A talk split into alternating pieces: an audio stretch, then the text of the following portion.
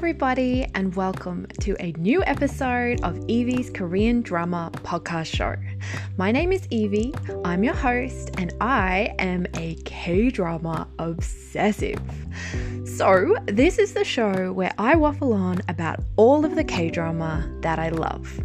If you'd like to support the show, you can check out my Patreon at patreon.com/ Evie Korean Drama Podcast. There you will find extra podcast episodes and updates on what I'm watching at the moment. Also, just before I get started, please be warned that I do swear a little bit on this show when I get excited. And when I'm talking about K-drama, I always get excited. Alright, so I thank you very, very much for listening, and let's get on with the K-drama show.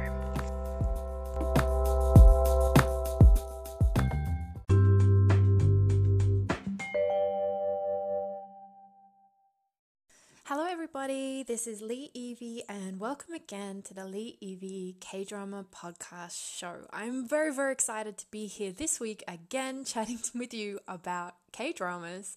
It's really, really exciting for me. I think particularly, you know, when you start something new, like a new project, and you kind of put yourself out there and do something because you feel passionate about it, it is a really, really exciting thing to then find out that people are actually, you know, listening. It's pretty cool. So I guess I want to start off this week by just saying a huge thank you again to everyone who is tuning into this every week. It kind of blows my mind that people are interested in anything I have to say, but it's been so much fun for me just to delve deep into these shows that I love. And when I'm at home, I watch like a whole show, a whole Korean drama, which sometimes is a lot of episodes. And, I'll have a little bit of a conversation with someone, in my family about why I'm loving it, but I never get to talk about them in such depth as I have been since I started this podcast. And I can't describe how much fun that has been for me. So thank you so much for listening. This week on the show, rather than the last 2 weeks where I kind of delved into a bunch of different dramas, I'm doing a bit of a deep dive today into the most recent drama that I finished watching. So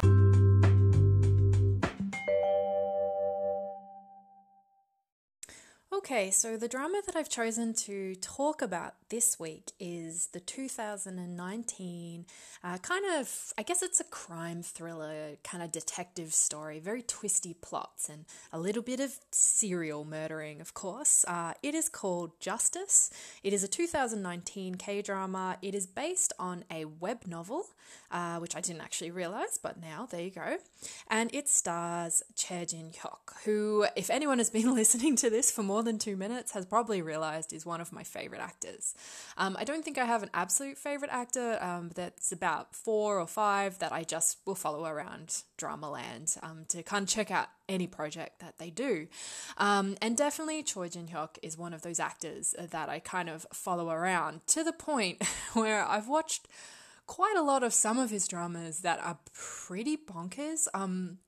Has anyone seen The Last Empress? That was so kind of like it came out in 2018 and carried over to 2019. That was a weirdly addictive, I guess it was a mukjang, I suppose. It was very melodramatic and really bonkers. And the funniest thing, if you haven't seen it, I have just got to tell you that Cha Jin-hyuk plays this character. So he's played by a different actor at the whole beginning part of the drama, who is this very short, chubby, sweet-looking dude who is a complete kind of doofus, basically. And then when his whole family is murdered and he goes through all this shit, he wants to have revenge against, the modern king of Korea. So he goes and works out a bit in a workout montage, does some exercises, and then comes back as the toweringly tall, completely different voiced Cha Jin-hyuk. It is so fucking funny.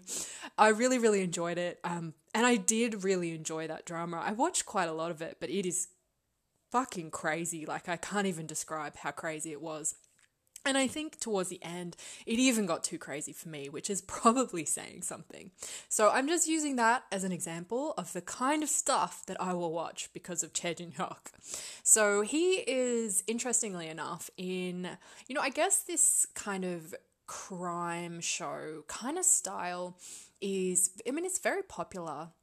And there's a lot of K-dramas that come out with this kind of more serious kind of crime thriller tone. And I've watched quite a lot of them, but interestingly enough, I've realized that quite a lot of the ones that I have watched that have a similar kind of feel to this one actually also star Cha Jin Hyuk. So he's in Tunnel, which was from 2017, which is a fantastic drama if you haven't seen it. It's kind of like a crime thriller, you know, detective story, but with a little bit of a twist with some time travel thrown in. It's a really moving and fantastic kind of plotty mystery, I suppose. And Cha Jin Hyuk was also in Pride and Prejudice, which almost has a similar vibe to Justice, the one I'm talking about today, although I'm getting a bit off topic, aren't I? But Pride and Prejudice, I think, I mean, I really enjoyed that show. It's very solid and was really good, but I don't know if it's quite as slick as Justice. And this is something I really, really noticed about Justice when I was watching it, is it is filmed so well. Like, the shots are framed like photography prints sometimes, like the way that they use lighting, so, you know, I guess natural light during the day, but a lot of kind of artificial lighting in houses. These, you know, they go to bars and there's these dim sort of lamp lights, and everything's sort of filtered very much and kind of leached of color, and it's just really, really well shot, really interestingly shot. So I think that really draws the eyes. I love it when K-dramas look beautiful as well as, you know, are emotional and have great plots and stuff. And I think it's just a little bit rarer. Obviously there's heaps of K-dramas that do look beautiful, that are shot beautifully and framed beautifully. But, you know, because of the live shooting schedule, sometimes I think it's just too hard to do that. So I have to say, I really, really appreciated how beautiful Justice looks, which is really interesting that it's such a beautiful drama, because, you know, the kind of shots that I'm talking about, they're not of things that are beautiful. They're not beautiful scenery. They're like the inside of these glass cold apartments and, you know, these dirty, scungy streets, but that are lit by lamp lights and have this just a really strong kind of vibe. Like, I guess the whole thing is very noirish, which is, I think, really cool. And I think they did a really, really good job with it. So I guess the reason why I chose to watch this, I really enjoy these kind of, you know, heavily plotted crime fiction shows, but they're not my absolute favorite. Like, I think really my favorite is the saguk dramas and also like the youth romance kind of stuff. But every now and then a crime drama comes along that I just really want to check out, and I get very interested in them. I never find myself as addicted, I suppose, like, you know, really addicted. And I think that's because, you know, these kind of shows don't usually have a lot of romance. And I guess, you know, if I'm honest with myself, romance is always kind of the highest pulling or hooking factor for me when it comes to a story. It's the thing that I love the most. But I also really, really appreciate watching a show like this, Justice, which is so solid and so twisty and has some really compelling character journeys, even if they're not the kind that are, you know, super romantic and maybe the kind of thing that is normally up my alley. But I think it's nice to kind of branch out and be watching, you know, really different styles of shows. So I did really, really enjoy this one. I think, you know, it's a very interesting show in terms of the lead character, particularly the first episode. The first episode of Justice opens on Cha Jin Hyuk's character, who is Lee Tae-kyung. So Lee Tae-kyung is a lawyer, and he's like the biggest, baddest lawyer in Seoul. And he is a fucking scary guy. Like, and he has no morals. He is corrupt as fuck, and he is horrible. And I think the character journey for Tae-kyung during this drama is really interesting and really well done. I really liked his whole setup, and I also liked how dirty he was in that first episode. You know, he's defending this absolute fucker of a guy who has clearly raped someone, and he is turning the victim into, you know, victim blaming. He's horrible. He's doing everything that, you know, you just hate the most about a kind of gross dude. And it does turn around, which is the magic of K-dramas, of course, this kind of character development from someone who is a lowly piece of ugh into someone who finds their morals again and figures out, you know, what is right in the world. So I found his character journey very fascinating. It's quite slow as well. I feel like, I mean, the drama isn't slow to watch by any means, but the character development is slow, which I think is good. You know, fast character development that's too quick, I think just feels really unrealistic. Like, you know, he's just changing his mind suddenly. Whereas this I felt was a real slow burn. I could see how badly he didn't want to accept that, you know, his life was a piece of shit and that he was a piece of shit, and how badly he was hanging on to this reality that he'd built for himself before it all comes crumbling down. I chose this drama because of Choi Jin-hyuk, but I really, really enjoyed it. I think it's a really solid kind of crime thriller, and really good fun, actually.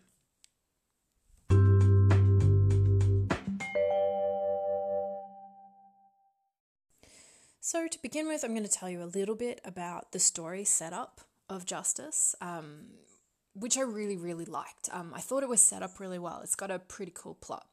So it starts with Tae-kyung, played by Cha Jin Hyuk. So Tae-kyung is, I'm going to tell it sort of a little bit more linearly, if that's the right word. I can never pronounce that word.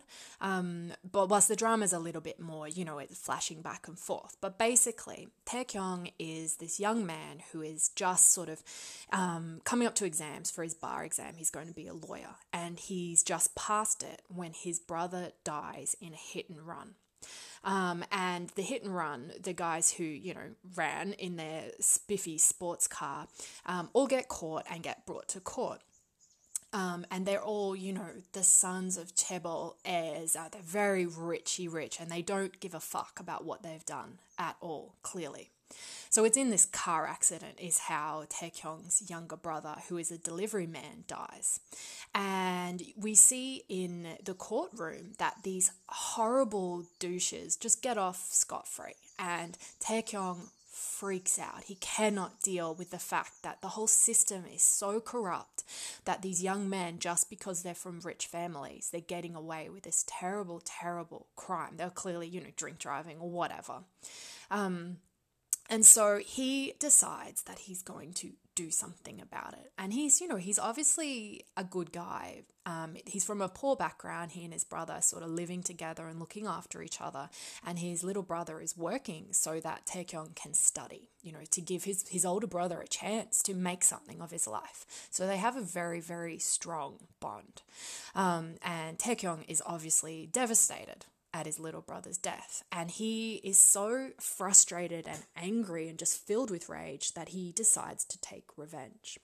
But just as he makes the decision to go and like I guess he's going to go and kill these young men, and he just doesn't care about his future anymore. He's just going to throw everything away, because I suppose he's poured so much of himself into the idea of being a lawyer and being involved in the justice system. And now he, you know, he's had this complete about turn where he doesn't believe in it anymore. He doesn't believe in justice anymore, and he thinks the system is corrupt. But just before he sort of heads off to try and murder these guys, which I presume would end really badly, this older dude turns up, who is called Woo-young in this drama, played by an actor called Son Hyun Joo. I'm probably pronouncing that incorrectly, who is, you know, just one of those old dudes who's in like every K-drama you've ever seen. So Woo-young turns up, and he's this very slick businessman, and he obviously, you know, you can just tell he exudes power and wealth, and he's very softly spoken. And he turns up and he offers Tae-kyung revenge. He says, I will help you do it. But it's obviously this whole deal with the devil thing, where Tae-kyung is going to get what he wants, but he is then going to owe Woo-young a favor or his life forever. And what Woo-young wants, right, is he is this guy who owns this big construction company. He's a big businessman and he has his fingers in every pie in the city. So he's kind of in bed with politicians and judges and just everyone of like a who's who of the old, rich, powerful men in this city. And what he wants is a lawyer. So this is really interesting. He's kind of like a fixer-upper. So if you're really rich and you have a scandal that you want covered, you call this guy and he will make you pay a lot of money, but he'll put his top lawyer on the case and he will get you off scot-free. And so that's why he wants Tae-kyung. He wants a lawyer to be on his side who can do all his dirty, dirty business, but he wants to own that man's soul. So I guess pull him into that world, like give him the riches and the money, but make it even more than that. Make it so Tae-kyung could never walk away and get cold feet or change his mind or decide he doesn't want to be a bad person. And so what's really fascinating is that Tae-kyung does it. He goes with this older gent, Woo-young, to this cabin in the middle of the countryside. And then together they fucking murder these young dudes, like blood everywhere. A lot of murder, blood all over Tae-kyung's face. And he leaves. He walks out into the snow and he's walking along this highway and he's just in complete shock. And that's when Woo-young kind of turns up. He offers him this, glass of, I don't know if it's whiskey or bourbon or, some sort of hard liquor that, sophisticated old gents drink apparently. And, he offers him his future, come work for me. I'll look after you and you do what I say. And because Tae-kyung has just done the worst thing that he's ever done in his whole life, he's been part of these murders, his brother is dead, he doesn't believe in the future, he doesn't believe in himself, he agrees. And then 7 years later is when the drama really begins, and that's when we see the kind of man that he has become. And it is not a good man. He has no morals and he will do anything. And he's enjoying, his life. But it's interesting, there's a point I think Woo-young says something to him about, because he's obviously not saving, he's not savoring life, he just spends his money like water was the phrase. And I thought that was such a good way to describe Tae-kyung's character at the beginning of this drama. He's a man who doesn't give a fuck about anything in the entire world. He has so much money and wealth and power, and he doesn't give a shit about it either. He just, it just slides through his fingertips as he just spends and is never full and is never satisfied. And it's around this time that we're introduced to another character played by Nana, and her name is Yeon-a. So Nana is an actress that I've seen once before in a kind of like a hitman thriller, kind of a mini drama, I guess, called Kill It, which was quite fun, which I haven't finished yet, which I really want to.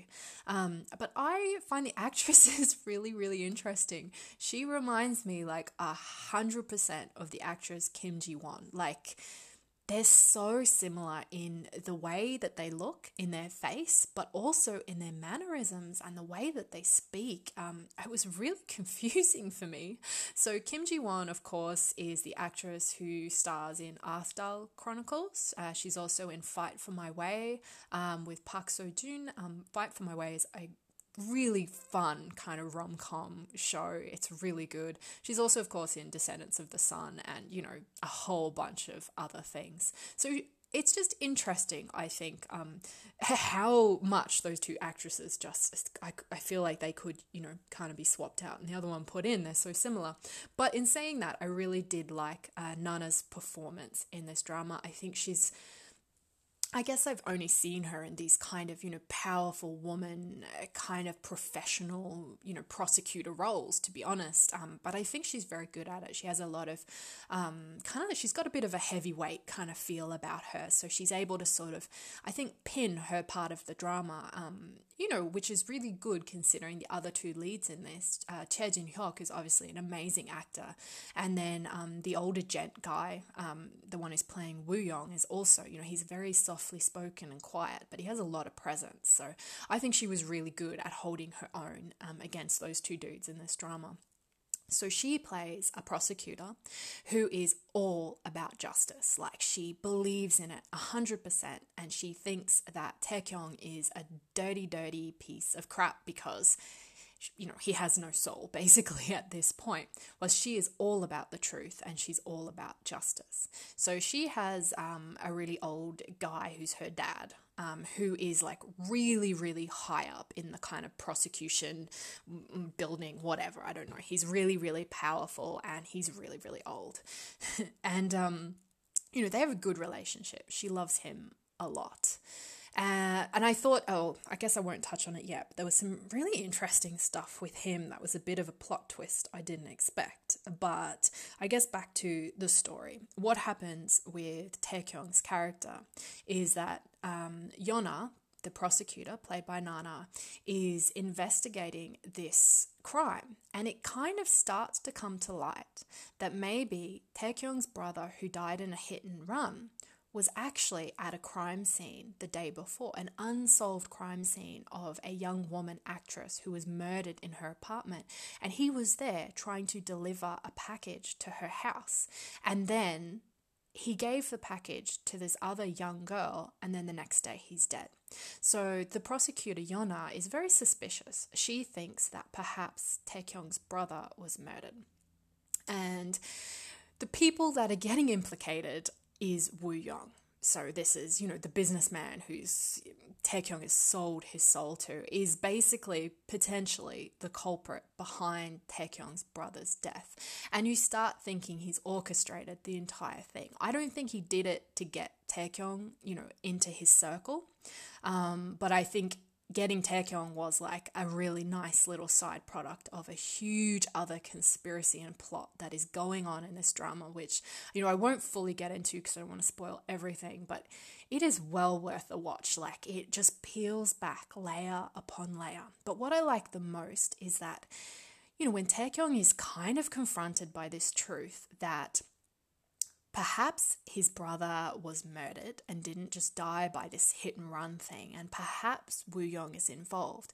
And it is interesting to watch how many episodes pass where Tae-kyung is so desperate not to believe that truth. He doesn't want to accept that he turned into this piece of shit and didn't, you know, solve his brother's murder. And he doesn't want to accept that he chose to join hands with Woo-young, who may be involved in the death of his own brother, that he's, you know, helping the people that are maybe caused his brother's death. And he's so desperate not to accept it that it's almost like he keeps pulling these blinders over his eyes and just turning the other way. And it takes like a really long time in the drama before he finally gets, you just see him wavering back and forth, like, oh my gosh, maybe this is true. And then the next second he's like, no, like, I'm just going to sink back into my, you know, this role that he's carved for himself. And I think also it's about the fact that, you know, he probably hasn't felt much in 7 years. You know, he's just turned into such a cold, hard guy who doesn't have empathy for anybody. And this thing is just cracking him open. Like, it is just bringing him back to absolute horror of his brother's death, and I think how he would have felt before he built up this, you know, these walls around him. So I thought it was just really great.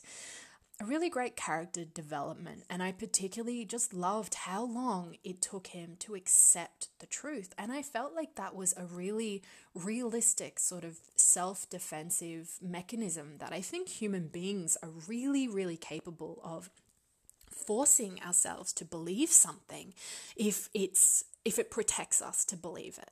And it protected Tae-kyung to believe that his brother died in this random accident, because if it didn't, it means that Tae-kyung abandoned his brother, abandoned the truth, joined hands with some very bad people, and has become a very bad person. And, you know, his brother wouldn't have wanted that for him. So it's so harsh watching this slow realization, this push-pull inside his heart as he slowly comes back to, I guess, how he used to be when he cared about the world and he cared about the people in the world. And he does do a complete about turn. You know, he ends up not really caring what happens to himself in exposing the truth, because of course he has done this terrible thing where he has been involved in these really intense murders and of, you know, the hit and run Richie Rich guys, you know, he was involved in their really violent deaths.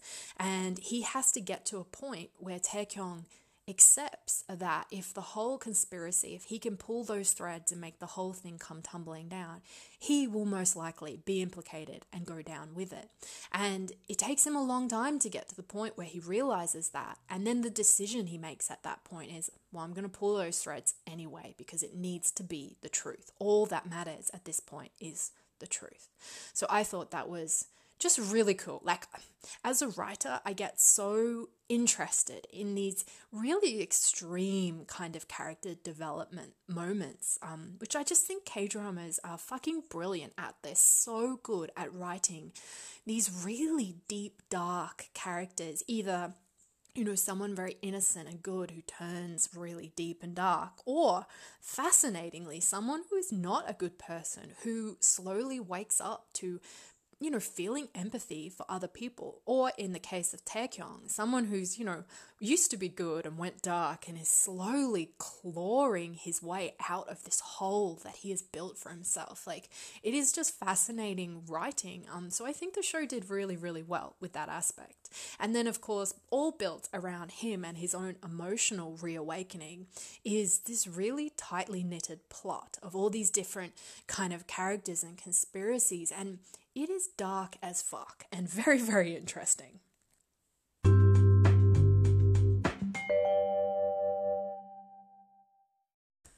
Okay, so now I wanted to talk about a character. She's kind of a side character, but I felt like it was a really powerful character in this story and very interesting.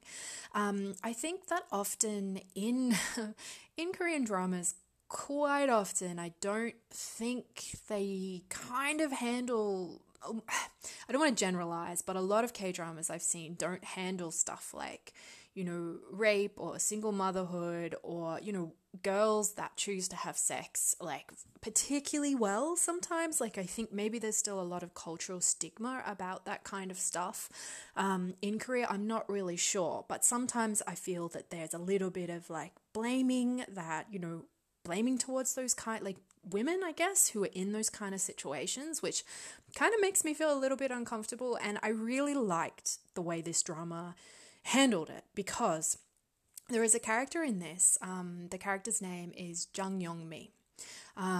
She's played by an actress I've sort of seen in other stuff, Ji Hye-won, but I don't really know her. So Yong-mi is the character's name. So the main kind of conspiracy plot that is slowly unraveling in this drama is that these powerful men have this little creepazoid restaurant in this little creepy shit neighborhood. And basically these kind of entertainment, you know, like entertainment agencies who, you know, sign on all the big actors and actresses and K-pop groups or whatever. They also sign on rookie actresses, and these rookie actresses might sign like a 10-year contract when they're about 17, and they don't really know what they're signing, and there's a clause in there that they have to do what management says, or, you know, that's a breach in their contract and they have to pay back, you know, a ridiculous sum of money. So, I mean, it doesn't sound exactly legal, but also at the same time, I can see how something like this, it feels very real, you know, this kind of very young girls getting taken advantage of and being offered to, you know, be actresses, to be famous, to have this wonderful glittering career. And what, of course, really happens is that they are used as prostitutes by this agency and never given any roles, just strung along for years and years. Like, if you get with this old dude, then I'll give you this cool role. And then it just never happens. And then, you know, by the time they're years into it and too deep into it, it's like, what can you even do at that point? If you bring it to light, you're definitely not going to have a career. You're going to be ruined. And, you know, they might feel very embarrassed that they've spent these years. They just feel so trapped, you know, they feel like they can't run away because they've signed this contract. And it's really, really horrifying, this conspiracy, because I feel like, I guess there's something that feels very real about the tone of it. Like, it's something very real world that I feel happens. And, you know, I know that there are a lot of scandals in the Korean entertainment industry, and I mean, not just Korea, obviously, around the whole world, and even in Hollywood with the whole Me Too thing.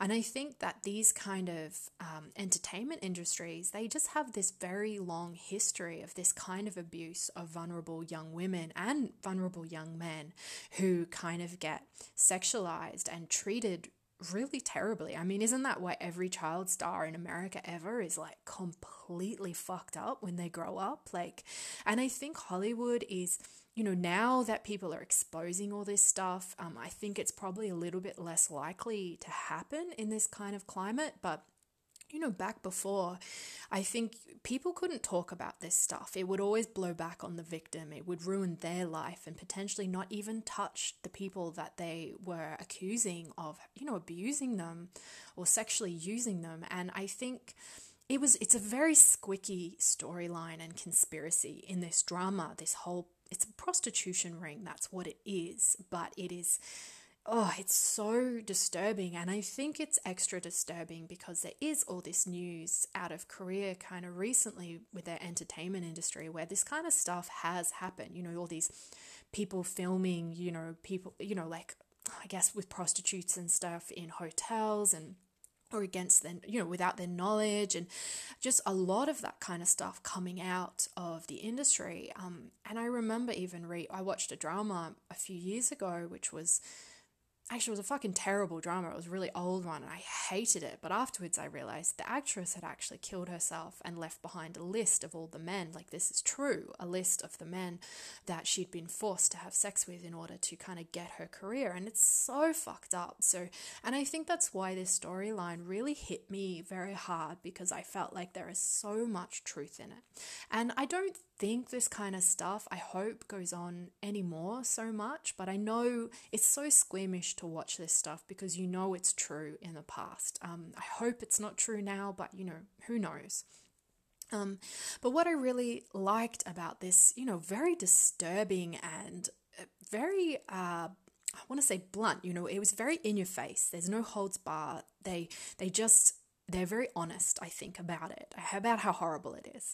But what I liked about it is the character of Yong-mi, who's this very young actress who gets, you know, at 17 as a schoolgirl, signs this contract and gets sucked into it and is this very, very unhappy young woman who doesn't know how to save herself and is just drowning in it all and doing what she's told and sleeping with all these disgusting old men. And I really liked that she felt like a real character. She felt like someone you empathized with, that you liked, that you wanted to get out of this situation alive. And I didn't feel like she was victim blamed. Like, I didn't feel like the drama ever made it seem like it was her fault that she was in this situation for being, you know, stupid or naive or, you know, agreeing to sleep with these guys or anything. I felt like it was very respectful towards her. She felt like a true person in this drama, and she felt like someone who was desperately drowning and needed help. And I found it very moving and very, very sad. And I think sad because of the truth peppered throughout the story. But I did really like the drama's treatment of her character. I think it was really good. So I felt like she had a bit of a powerful role. So I guess the other characters I want to mention are, so there's kind of two dudes in this that are just complete psychos. One is just a psycho henchman who is like, what? I really didn't like him. I won't talk about him too much. He's kind of like a side character, but he's just there to do all the dirty deeds. But at the heart of the entire conspiracy is this guy who owns a conglomerate, you know, phone making company, like in the style of Samsung or something. And his name is Tuck Suho. And the actor who plays him, Park Sung Hoon, I don't think I've ever seen before. And he is so good in this at making your skin creepy crawl. Like, he's a young man, he's very good looking, and he's able to kind of put on this very charming face. But what I think the actor does really well is it becomes clear very early on when this character is introduced that he is completely psycho. Like, he is an actual psychopath. And you can see that the character doesn't feel the right emotions for the right situations, but the character knows how to put on the right face for the right situations. And I thought the actor just did such an amazing job of playing someone who doesn't feel anything but puts on emotions. And I thought it was very clever the way that he did it. He's very disturbing in this, like amazingly disturbing. But what is fascinating about his psychopath character is that he's so rich that he has gotten away with things his whole life.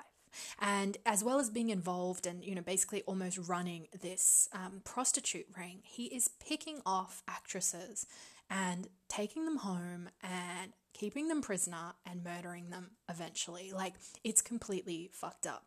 But the thing that is fascinating about him as a character is that he's so rich, he thinks he's completely untouchable. Like, he truly believes that he can do anything he wants.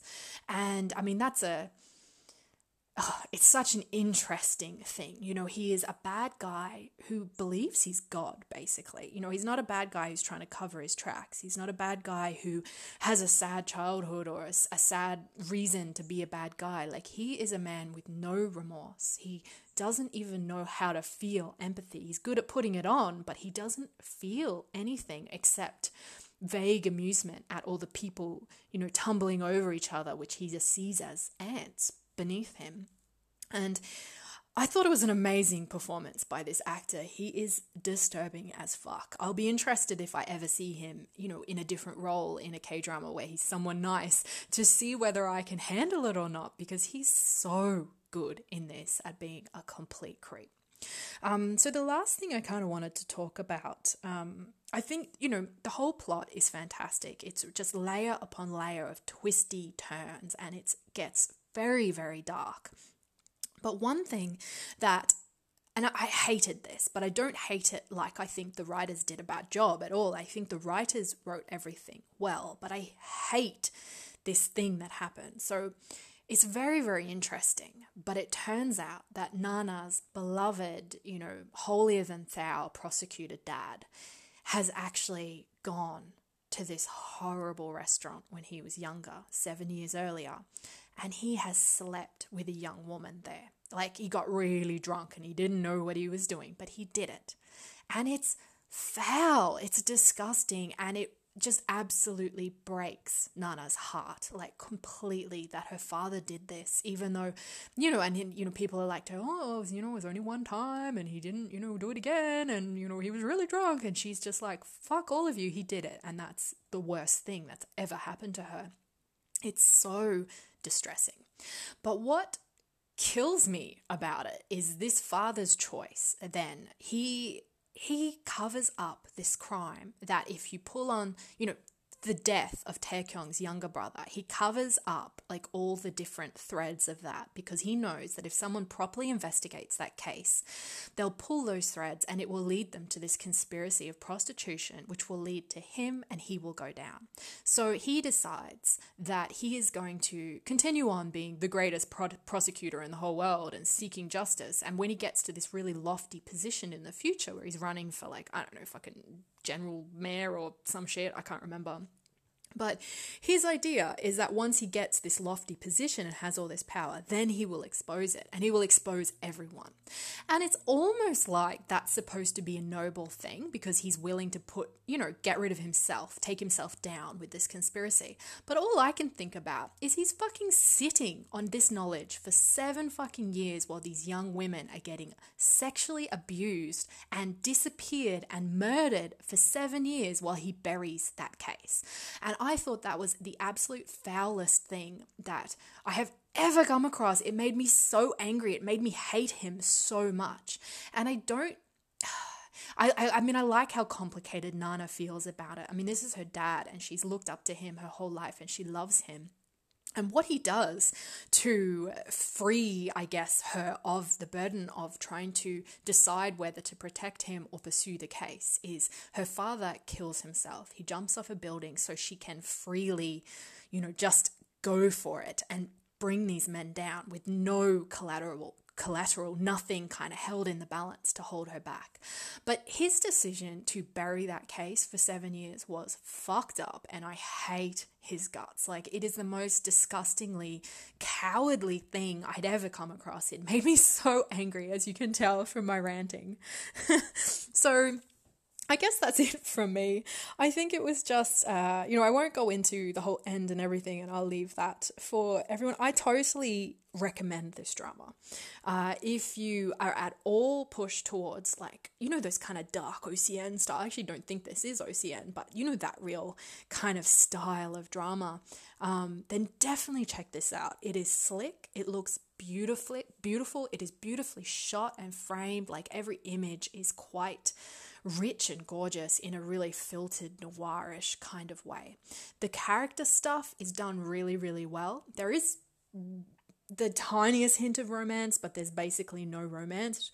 If that floats your boat or not, I don't know. But, I love romance, and I still really enjoyed this drama. It's very satisfying, and the plot was really, really good. And I think it has some really interesting characters. So I 100%... if you haven't seen it, I would say check it out. It's really good.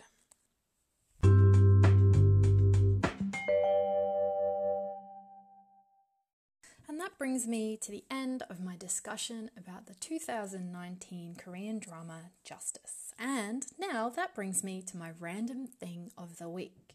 So my random thing for this week is very much crime related. So I have this book of folk tales, which I have been reading. They're Korean folk tales, basically tales for the people, I suppose, entertainment tales that were around during the Joseon dynasty that have been translated into English in these little group of books that I have that are very fascinating. And a lot of them are, moral tales, with teaching lessons. A lot are about, filial women and chaste women and stuff like that. But one of them, called The Tale of Ahn-i, is it's a true crime story. So basically, what happened was this young Yeonban woman. This ex-giseng woman who was much older, for whatever reason, started spreading rumours that Ahn-i had kind of got together with this handsome local bachelor who the tale describes as being 15 or 16 years of age, which is pretty funny for a very young, handsome bachelor of the time. I guess that was marriageable age back then. But anyway, this old giseng spreads this, these awful rumours about this young woman, Ahn-i. And Ahn-i is so... I guess her reputation is severely damaged by this. And, it's very hard for her to get married. Eventually, she does get married to one guy, but the rumours persist, and everyone in the town, is saying bad stuff about her and her chastity or whatever. So Ahn-i goes and gets a freaking kitchen knife, goes and finds this older giseng lady, and then stabs her up 18 times.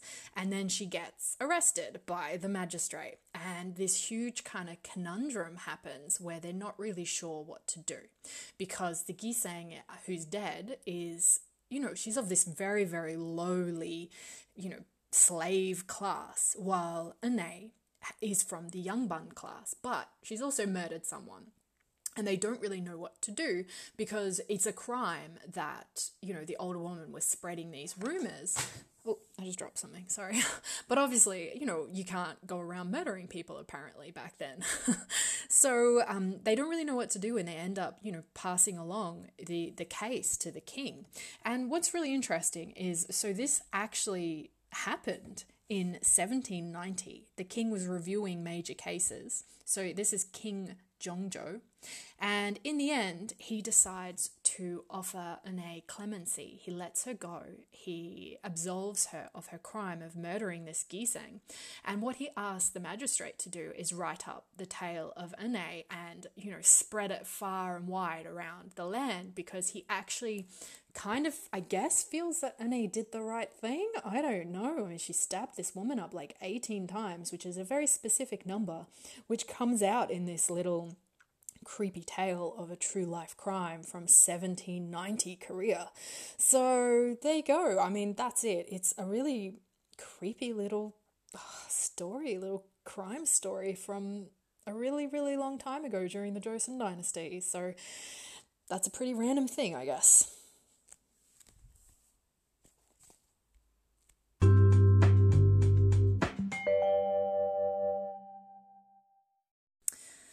something that I am loving this week. There's actually a lot of K-dramas that I'm just fucking loving this week that are so good, but I won't talk about them because I do want to talk about them in a lot of depth in the future, so I'd rather sort of save up all my thoughts and excitement. But let's just say I've been watching some Saguk dramas recently that are just coming out this year and they're just fucking amazing. But anyway, I thought I would talk today. Something that I'm loving is a book that I have read. I'm not sure if anyone has heard of The Night Tiger by Yangsze Choo. She's an American author, and it is set in Malaysia in the 1930s. And it is so good. If you... well, look... as I've mentioned 1,000 billion times, I'm into romance, and this book isn't a romance. It is like this kind of melding of myth and, you know, history and historical fiction, but there is a romance in it that is just beautiful. It's so moving. It's so well done. I was just obsessed, but it's also got a mystery in it as well. Kind of like mixing like folklore in with this sort of colonial Malaysian setting. It's very, very fascinating and very, very well written. It's a completely fantastic book. So I'd say if you enjoy to read, I think you should definitely check out The Night Tiger by Yangsze Choo, and that is spelled Y-A-N-G-S-Z-E and then Choo, C-H-O-O. She's wonderful. I think she's such a good author. I've read one of her other books before, which was called The Ghost Bride. And again, it was this kind of melding of kind of Chinese Malaysian myth and folklore and the afterlife into this love story set in, you know, the history of Malaysia. Really, really good. But The Night Tiger, definitely check it out if you get the chance. It is a wonderful read. I just adored it.